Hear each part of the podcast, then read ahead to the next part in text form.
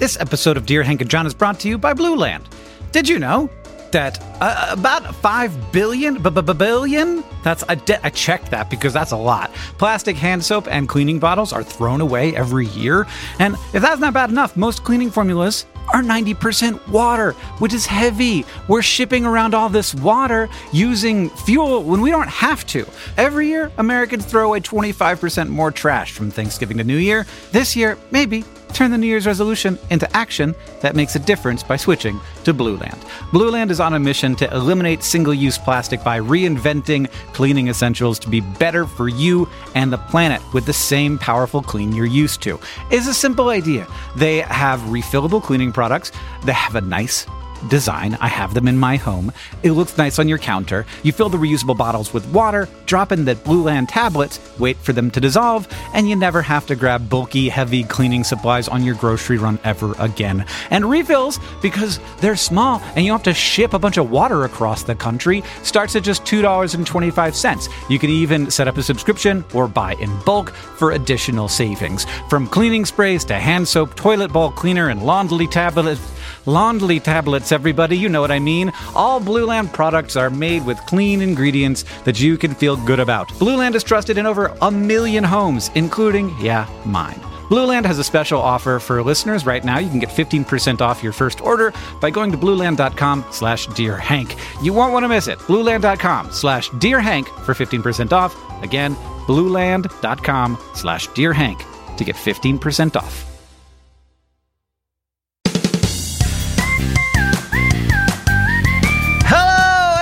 Welcome to Dear Hank and John. Or as I prefer to think of it, dear John and Hank. It's a podcast where two brothers answer your questions. We give you advice and we bring you all the week's news from both Mars and AFC Wimbledon. John, Yeah, John, yeah. what kind of car do people drive in the fall? It's a Volkswagen Autumn. An automobile. Oh, I was so close. I knew the. yeah, you got you got close. I knew that that there were two major words for autumn. it's the it's gonna it, tomorrow is the first day of fall, John. Yeah. And my son gets really excited about fall. I think he only remembers one other one. And he will come into the house screaming, I see a sign of fall, Oh, that's very sweet. which is really great. I am less Yeah. excited about this fall than I have been about any fall during my lifetime because the weather is about to get colder and all of my socialization occurs out of doors. I am also terrified of fall. Um, everything about fall seems bad to me. It, I've got, I go outside and it's a little cool, and Oren is like, "It's a sign of fall," and I'm like, Dun dun dun. "Oh, winter is coming." Yes, Yeah. the the leaves have even started to change here a little bit, um, and that just feels very, very ominous to me right now. Yeah, the leaves have started to change here as well, especially the maple trees. And it is a little. Look, Mm-hmm. it's possible that six months from now, you and I are going to look back on this fall and winter and be like, wow, that was so great. It was better than spring and summer. I think that's probably less likely. Yeah, it seems seems less likely. And so, what I'm trying to remind myself of is that regardless of what happens, and we don't know what's going to happen, we will c- keep going for as long as we can, as well as we can. That's my motto Yeah. for our species. Okay, let yes, and we have done an, a remarkable job of it so far. Maybe in some cases too remarkable. I was going to say, like, remarkably bad at times, remarkably good at other times, but above all, extremely remarkable. If there's if there's one adjective you can apply to our Yeah. species, mm-hmm. it is remarkable. I will remark on this. that is something one can remark on, no doubt about it. Yeah, I think we're definitely. We may not be the best species that ever lived on Earth, No. but we are definitely the most remarkable. We're the most remarkable thing in the known universe. Yeah, like I feel like I could spend way more time remarking on humans than I could remarking on, say, Venus. But we'll get to that at the end of the pod. Let's start out with some questions from our listeners, Uh huh. including this first question from Steph, who writes Uh huh. Dear John and Hank, my roommate and her rabbit Floyd have auditioned and been cast in a rabbit agility competition Competition. TV show. TV show. We're pretty sure this is not a weird scam. Now, Steph, let me stop you right there. How sure are you? Yeah, I feel like you need to be very sure that this is not a scam. Ah, yep, you just need to be very sure. That said, while I think it is maybe a scam, I also think I would watch the heck out of a rabbit agility competition TV show. Yeah. The plan is for my roommate and Floyd to fly to Los Angeles for a weekend sometime in the spring to shoot. So, this question, like all questions deep down, is about the pandemic. Is Floyd's breakout role worth the risk? How do you plan for and agree to something that's so far in the future? Will the virus be contained mm. by the spring? We're in mm-hmm. Canada, so we're pretty wary of the United States right now. Floyd is employed Steph.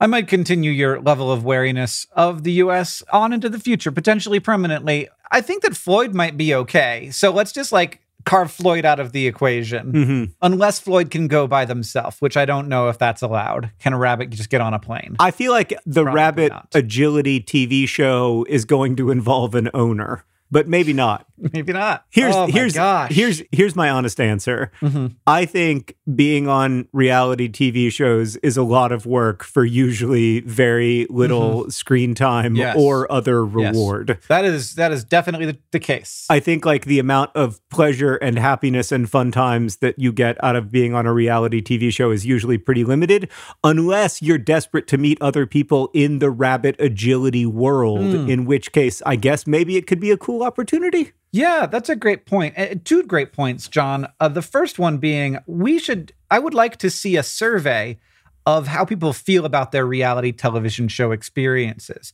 And at one time, this would be very difficult to, to do. Um, but now yeah. you can simply survey 100 Americans and yeah. get 30 who have been on reality television shows, and they will tell you how they felt about it. Yeah. It's not even an exceptional experience anymore to be on reality TV. It's something that appears to happen to just about everyone. Who hasn't been on Wipeout at this point? Y- yeah, we've been watching a Wipeout related show called Cannonball, mm-hmm. and it has like 24 contestants per week, most of whom, by the way, are on screen for like between six and eight uh, seconds. Yeah. And for this, they have to like jump into a, a freezing cold lake of water. It's always so cold. Why is it always so cold? I don't know. I, Film these things in the summer. Well, they're trying to make a point. At any rate, here's the deal, Steph. Would Hank and I do this show? No. No. But are Hank and I passionate experts in, in rabbit agility? Also no. No. And it may be the kind of community that is is very excited. And I don't know how what the with the sort of like what how lucrative this is. Um, you know, if the if the upside is what what could it possibly be, John? In the thousands of dollars? I would hope that you get a free flight, yeah. free lodging, yeah. and maybe like twelve hundred bucks. And like a ton of carrots. right. The, a year's supply of carrots. Do rabbits actually like carrots or is that just a cliche? of course they like carrots. Anyway, don't it's this is Don't listen to us. Don't listen don't listen to us. oh god. All right, let's move on. This next question comes from Malia who asks a question that we received in many different forms, uh, which is wild and terrifying. Help, Malia says. Uh, there are currently wildfires where I live in Oregon that are spreading pretty quickly. We are in the level one evacuation zone, meaning that we should be packing and have a plan. I don't know what to pack. What should I bring? Should I bring my great grandma's chair, some of my favorite books, my stuffed shark from IKEA that I sleep with? How many candles is too many candles to bring? Should I have had a list of things to bring before this even started? Not the Obama Malia this is why we are ask, answering this question because uh, we cannot. It is too too late, I think, probably to help Malia, but it is hopefully not too late to help other people. Make a list. You got to make a list. It's got it because this is a, such a stressful situation. If you have a little bit of time to leave mm-hmm. and you have a list, then you can just check things off on the list. And study after study after study after study shows that checklists work. Yeah. And and what they really show is that not having a checklist doesn't work. So you end up in situations where you very much thought you were going to bring a, a specific thing with you and you did not bring that thing. Now, it's very hard to know exactly when you say like, okay, what can we fit in the Subaru? What are the things that that you both cannot replace and that you really do not want to live without? And you know going going through that and spending time on it is the only way to make those decisions Yeah, it's just such a hard thing. And we know so many people are going through this right now, including friends of ours. And we wish you all the best. And it's it's scary. I don't know what else to say about it. Yeah. Even if you are not in a current wildfire zone, there are lots of reasons that you might need to evacuate your home. And so having some supplies on hand and a list of what you want to bring with you is always a good idea. Hank, sometimes I think back to early in this podcast when you told me that you keep like a two week supply of water and food with you at all times. And I, It's what I- it's what this the government recommends. It's not even it's not weird. I laughed at you and called you a prepper. And now, um, well, how the turns have tabled. Yeah, well, it may be that I have more than I used to have. yeah, no, I mean, So yeah, so you really don't ever know. And I do think it's useful to have a checklist. It's also important to know that sometimes you have to leave without going through the checklist. Yeah, And if you have really to do. leave, you have to leave Mhm. and and your life is more important than any stuff. yes, the only thing that can't be truly replaced is is your life. No, there are lots of other things that also can't be replaced. They're just not as valuable. yeah, you got it. That one. you can remake your grandma's chair. Get out a whittling knife. it's disturbing. All right. Uh, this next question comes from Craig, who asks Dear John and Hank, did people fold paper airplanes before the Wright brothers? Yes. Yes, I know a lot about this now because we did research on it. I know a fair amount about it too. People folded paper airplanes maybe from the advent of paper. It seems to have been uh, quite soon after paper. An amazing thing is uh, that I found out in this research is that Da Vinci designed that helicopter thing, the ornithop. I don't remember what it's called. It's called something neat. And he actually made a paper model of it to see if it would work. And so that was a kind of paper plane. Before they were called paper planes, because they weren't called planes, because planes didn't exist, they were called paper darts. So we know that paper darts existed because it was illegal and you could be fined $10 for throwing a paper dart at the New York Stock Exchange during the 1800s, which uh, makes me think that for a while this was a problem. so they had to they had to have a rule about it. Yeah, and it seems that paper planes were both pretty common and that they helped inform some questions in airplane design Yeah. through much of the 20th century. So, you know, if you're out there folding paper planes, you're engaging in an activity that is much older than air travel. But to be fair, almost all human activities are older than air travel.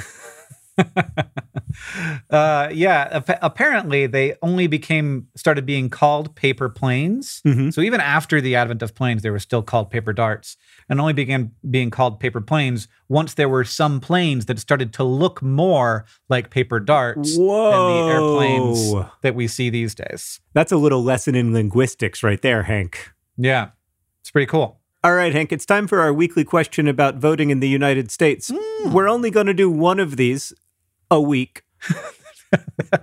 though, it, though it there was a chance that this was going to turn into a a How to Vote in America podcast, but it's not going to happen. We've decided not to do that, but we are going to answer one question about voting every week. The voting system in the United States is a wee bit complex. You can learn more by looking up how to vote in every state, the amazing YouTube channel that uh, Hank and folks at Complexly have made together. But this election is extremely important in the United States. It's important to people outside of the United States as well because the the US is so globally significant and we mm-hmm. want to help people understand how to vote. So Diana writes, Dear John and Hank, last year, or maybe two years ago, time is meaningless now. One of you recommended a website that lets you view your full ballot in US elections when you type in your address. And I found this super useful last year, or possibly two years ago. And now I cannot find it. Do you by any chance have it handy? Pumpkins and Penguins, Diana. It's called Ballotpedia, I think. Is that correct, John?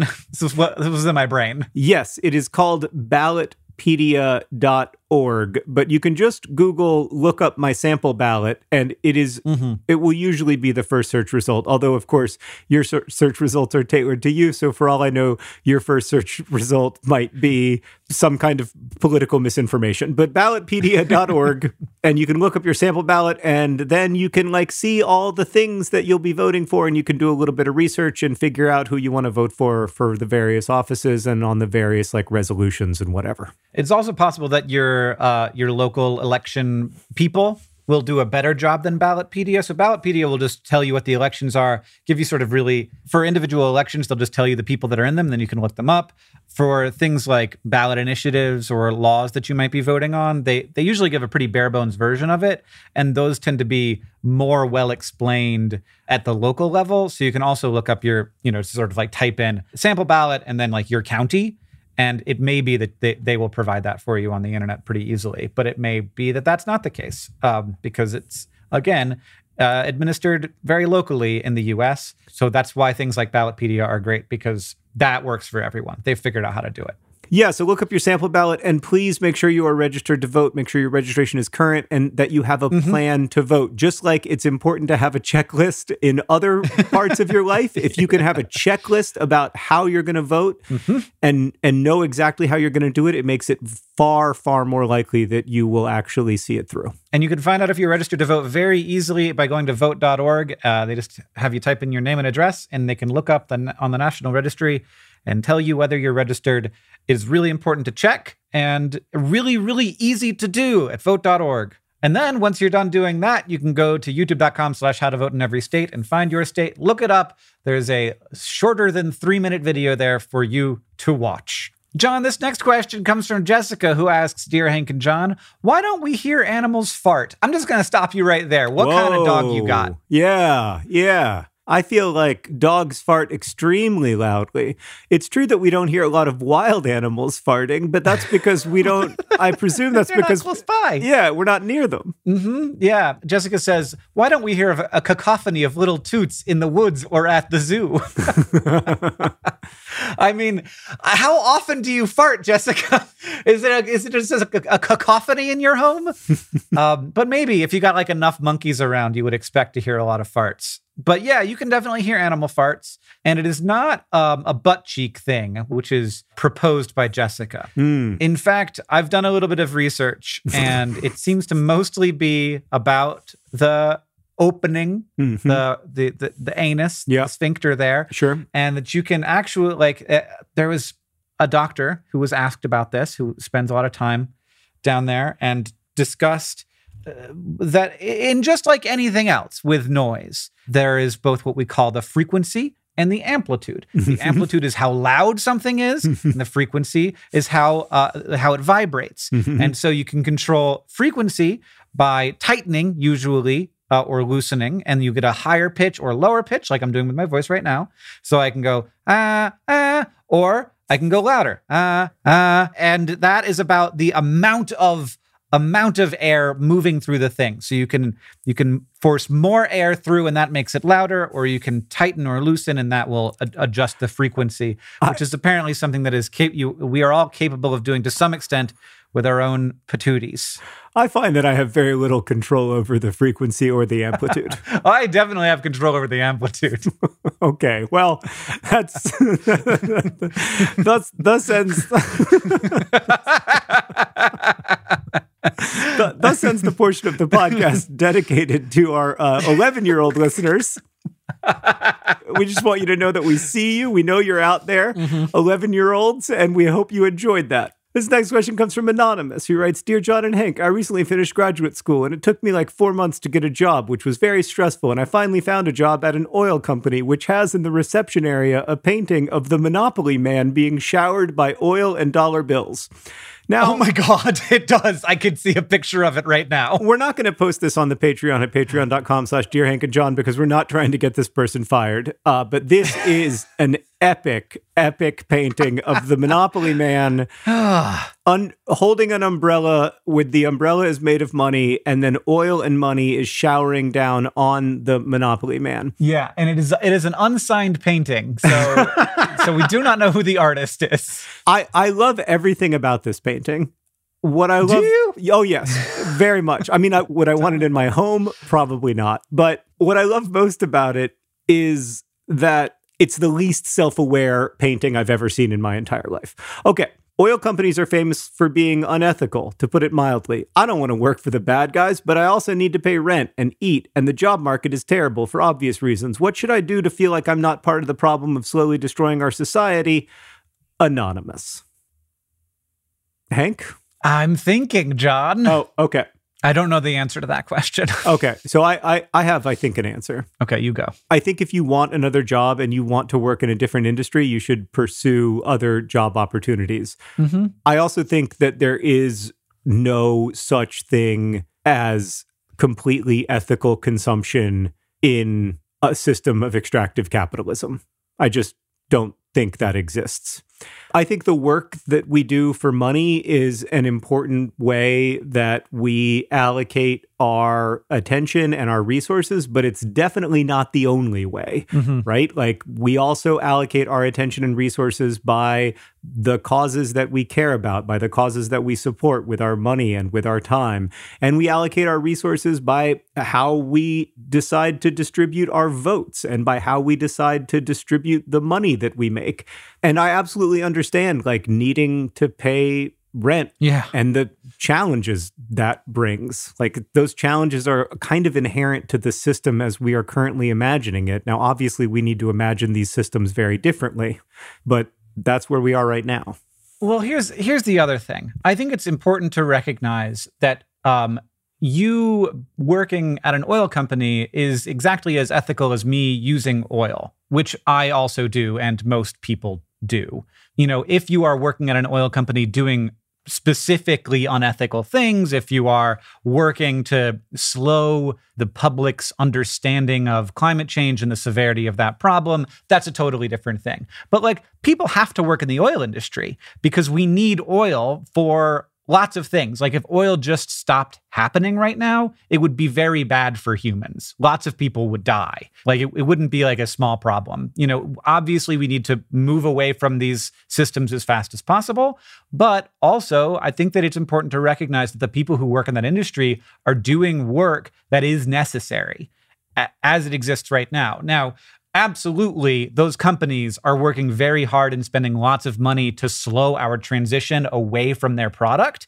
And that is unethical and it's extremely dangerous and it's going to have a long term negative impact on many, many people, uh, probably all people. But I try to understand that, like, my life is dependent upon the hard work of people in extractive industries even if I think that we should be working as fast as we can to not have that be the case. Yeah. So, like, somebody's going to have to do this work, and it is probably best done by people who can bring a diversity of viewpoints into that company, whether it is, you know, at a very low level or not.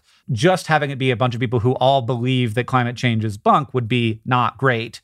So I think it's important that we have good people working in these industries for as long as they are necessary. We just also need to be working as hard as possible to be making them not necessary quickly. Yeah. John, this next question comes from Tina, who asks Dear Hank and John, I just had a dream about giants. They were destroying my home city. I was fast enough to outrun them, but I was wondering, would giants actually be slow? They're so big. Does time work differently for them? I feel like time is much faster for flies. Would that be the opposite for giants? Still stuck in quarantine, Tina. This is a very quarantine question, John. It is. I think we're all dreaming some version of being attacked by giants. Yeah. I mean, there, there there is something to be said that all of the big animals do go slower, and I like there has to be good scientific reasons for this. I guess like force equals mass times acceleration. So if you move faster, the the force of moving is larger if you are more massive. Yeah. So I guess yeah, you would have to be you'd have to be slower. Like blue whales, you know, they can move fast, but their individual body parts move slow. Yeah. How fast do elephants run? Because I feel like elephants are the best model for giants we currently have. Yeah. Uh, well, how fast would you guess that elephant can run? I would guess that an elephant can run approximately 12 miles an hour. Well, and how fast do you think the average or, or the fastest human can run? Well, I know that Usain Bolt can run 100 meters in just under 10 seconds. And using the power of mathematics, I would imagine that that means that he runs at like 20 miles an hour. 27. Oh, I was about 27 miles an hour. So pretty good. I was in the I was in the neighborhood. So so Usain Bolt can go 27 miles an hour. I bet I can go like 10, maybe. for mean, a I- little bit. I know for a fact that I can go like 11 and a half miles an hour, but only for about a quarter mile. Yeah, I'm I like bet a che- I'm like a cheetah, but a really old one. cheetah. well, an African African bush elephant's top speed is 25 miles an hour. Okay. So they're fast. So they're fast. So we should be very, very afraid of giants. Yeah, I think now I think giants are a th- are an active threat. I was not worried about giants until this question was asked. Yeah. Now I'm very worried about giants. Well, the thing about giants is that I think our stories about giants tend to portray giants as being very slow because otherwise uh, there would be no match. You know, like it, there wouldn't be a competition between regular people and giants. The giants would have already won and it would be over. hmm And so we have to imagine them as being weak somehow. and so we imagine them as like, oh, yeah, no, they're big, but we're fast. Well, I mean, the thing about an elephant moving fast is that its body parts don't look to be moving that fast because it's just big. Right. So you got a you got a long stride. Right. And this is the case with blue whales, right? Where it's like the the the back the the fin the back fin there the tail is what it's called Yeah. can move quite slowly but be pushing a lot Right. and very hard Right. And uh yeah so so a fly might look like it's moving very fast but actually be going quite slow because it's just like in, in comparison to its body size You know, the other thing about giants that just occurred to me is that we often imagine giants as not being very smart, right? Like Roald Dahl's giants aren't that smart. And I think that is also because if we imagine them otherwise, they become an existential threat to us. Yeah. Well, I mean, we like to imagine some things that are threatening. yeah, but we love to be able to like take them down somehow, right? Like Right. David David and Goliath only works because David's got that slingshot. we love a story where humans are in with a chance. Right. The odds are long, but we can do it. Yeah, vampires are immortal unless. Exactly. So yeah, um, giants I think would probably be pretty fast. And uh, could you run away from them? Probably not. So let's just not have there be giants. Win for everybody. Which reminds me that today's podcast is brought to you by They Might Be Giants. Oh. They might be. And I'm not going to see them in concert next month, which was my plan. This podcast is also brought to you by the Monopoly Man being bathed in oil and dollar bills. God.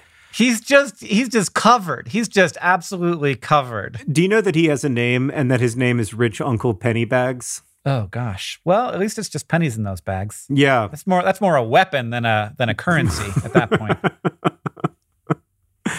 Today's podcast is also brought to you by the television program Cannonball. The television program Cannonball. Some people say it's like the uh, the Breaking Bad of reality TV.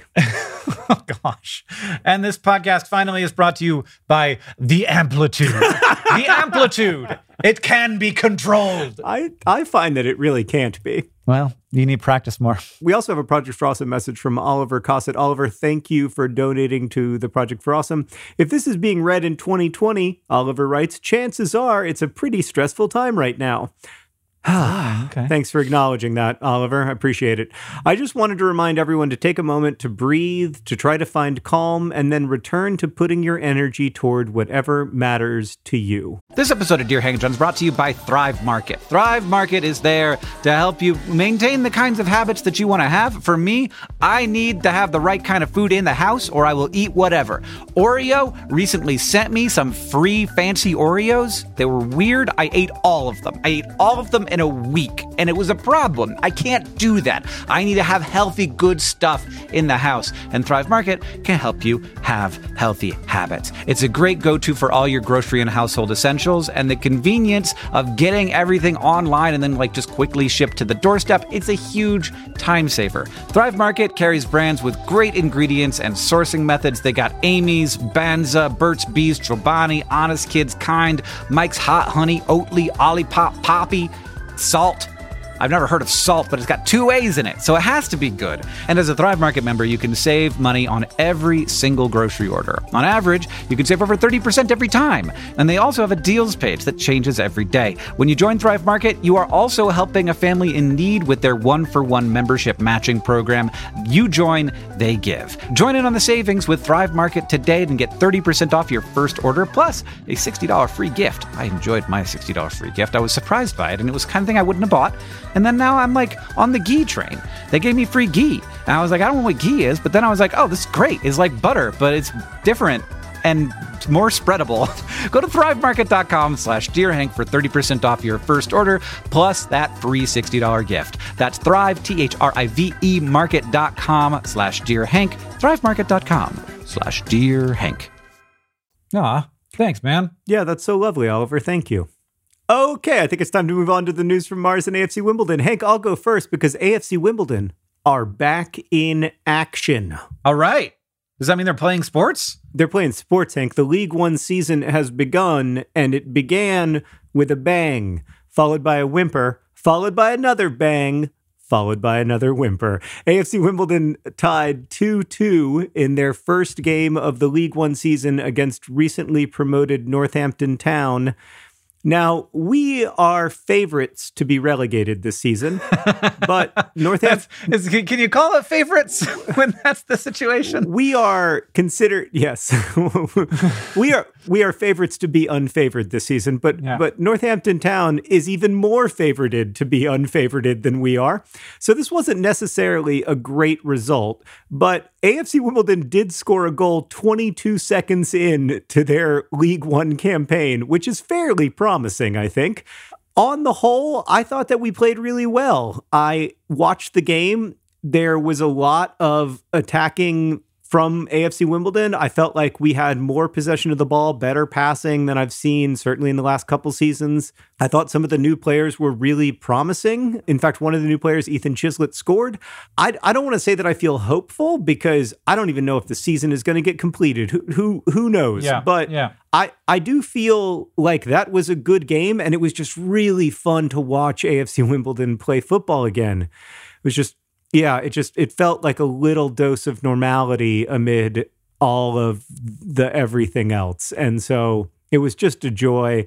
You can listen to the broadcast, the radio broadcast. There's obviously no fans in the stadium, but you can listen to the broadcasts at uh, Radio WDON or uh, on they have a they have an app AFC Wimbledon does, and it's just great. I love the I love the two commentators. One of them has a photographic memory and remembers every single game that Wimbledon has played on every single day, and so like 55 minutes into the broadcast, he'll be like, This reminds me of uh, 27 years ago on this day, when, of course, like, you know, Wimbledon uh, lost 2-1 to Yeovil Town and the goals were scored and I'm just like, "Oh my, this is a it's just such a joy that it's all back." So, yeah, it was really lovely. And then Hank, then I found out the best news of all, uh-huh. which is that there's life on life on Venus. there's life on Venus. So I guess our Mars news our Mars news this week will be will be Venus news because it does impact uh, Mars in the main way, which is that for a long time we have thought our best chance of being able to study life outside of our planet in the solar system would be Mars. And this isn't because it's the most habitable place in the solar system. It is just the easiest to get to. That also has a chance of either having, you know, potentially existing life, but much more likely signs of ancient life that that stopped being around a long time ago. And uh, the the much more likely candidate for life are the the liquid oceans inside of the gas giant moons. Um, so there's lots of water there. There's lots of heat there. So you know, if life can happen on the hydrothermal vents of Earth, there's basically no reason why it couldn't happen on Enceladus, for example. But but that's neither here nor there.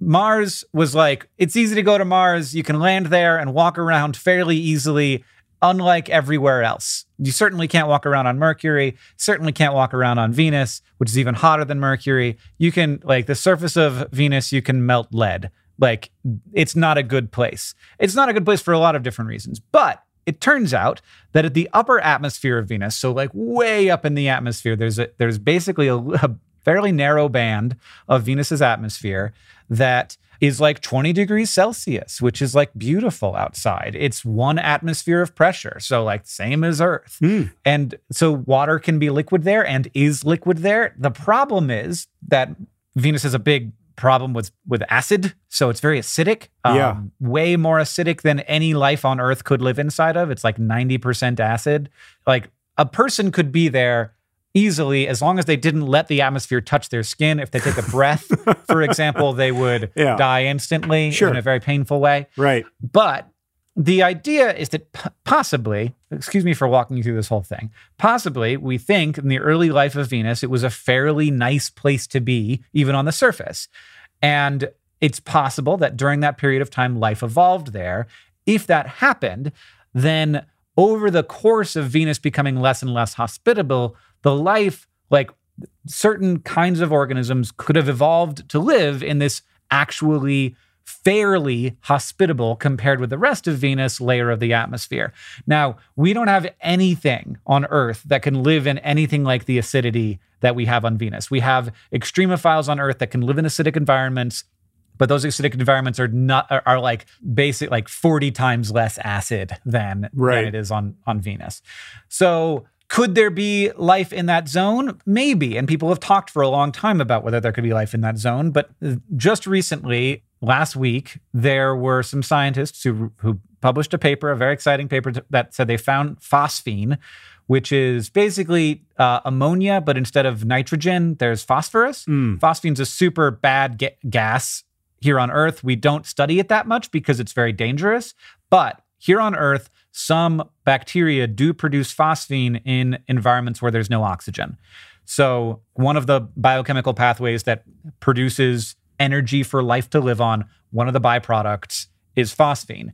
We don't know of any other way that phosphine could be created on Venus. This doesn't mean that it can't be created on Venus. There are things we don't understand about how Venus's atmosphere works. Obviously, we've never been there. We've only studied it from afar. We know quite a bit about it. Like we're learning more about it every day. We also don't know that like as much as we could about phosphine because it's not a fun thing to study. In general, the more dangerous a chemical is, the less it is studied because chemists want to live uh, to to a ripe old age, A- and you know, almost every chemist knows somebody who who didn't, or knows somebody who knows somebody who didn't. So you, you know, you be careful in the lab. So there are things we don't know about both of those things that, and those two unknowns, along with the the extraordinary claims requiring extraordinary evidence, means that there's nobody out there saying that like we found life on Venus, but we did find a chemical that indicates like we have both the both sides of the story now where we've got like this space where life could certainly exist if it could evolve to be to live in such an acidic environment and we also have this biosignature that we don't know how it would be created without life and that's really exciting and interesting. There is really only one way to figure out what's going on, though, and that's to send a probe to Venus. Gotta go to Venus. Up some atmosphere Gotta and go to bring it Venus. back for us to look at. We've got to go to then you- Venus.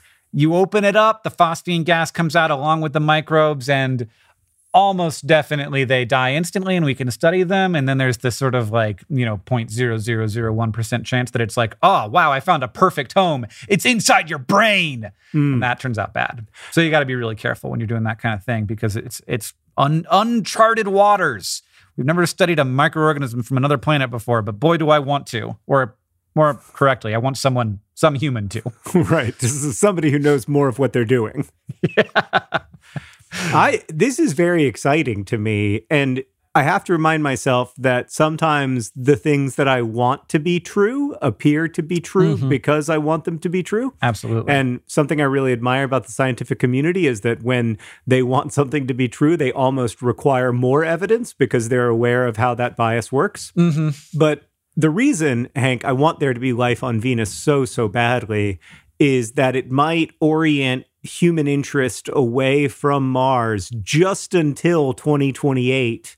Which is when this podcast will be renamed Dear John and Hank in the event that no humans have made it to Mars. So I don't want to make life on Venus about me, but I think that this is a positive development for me.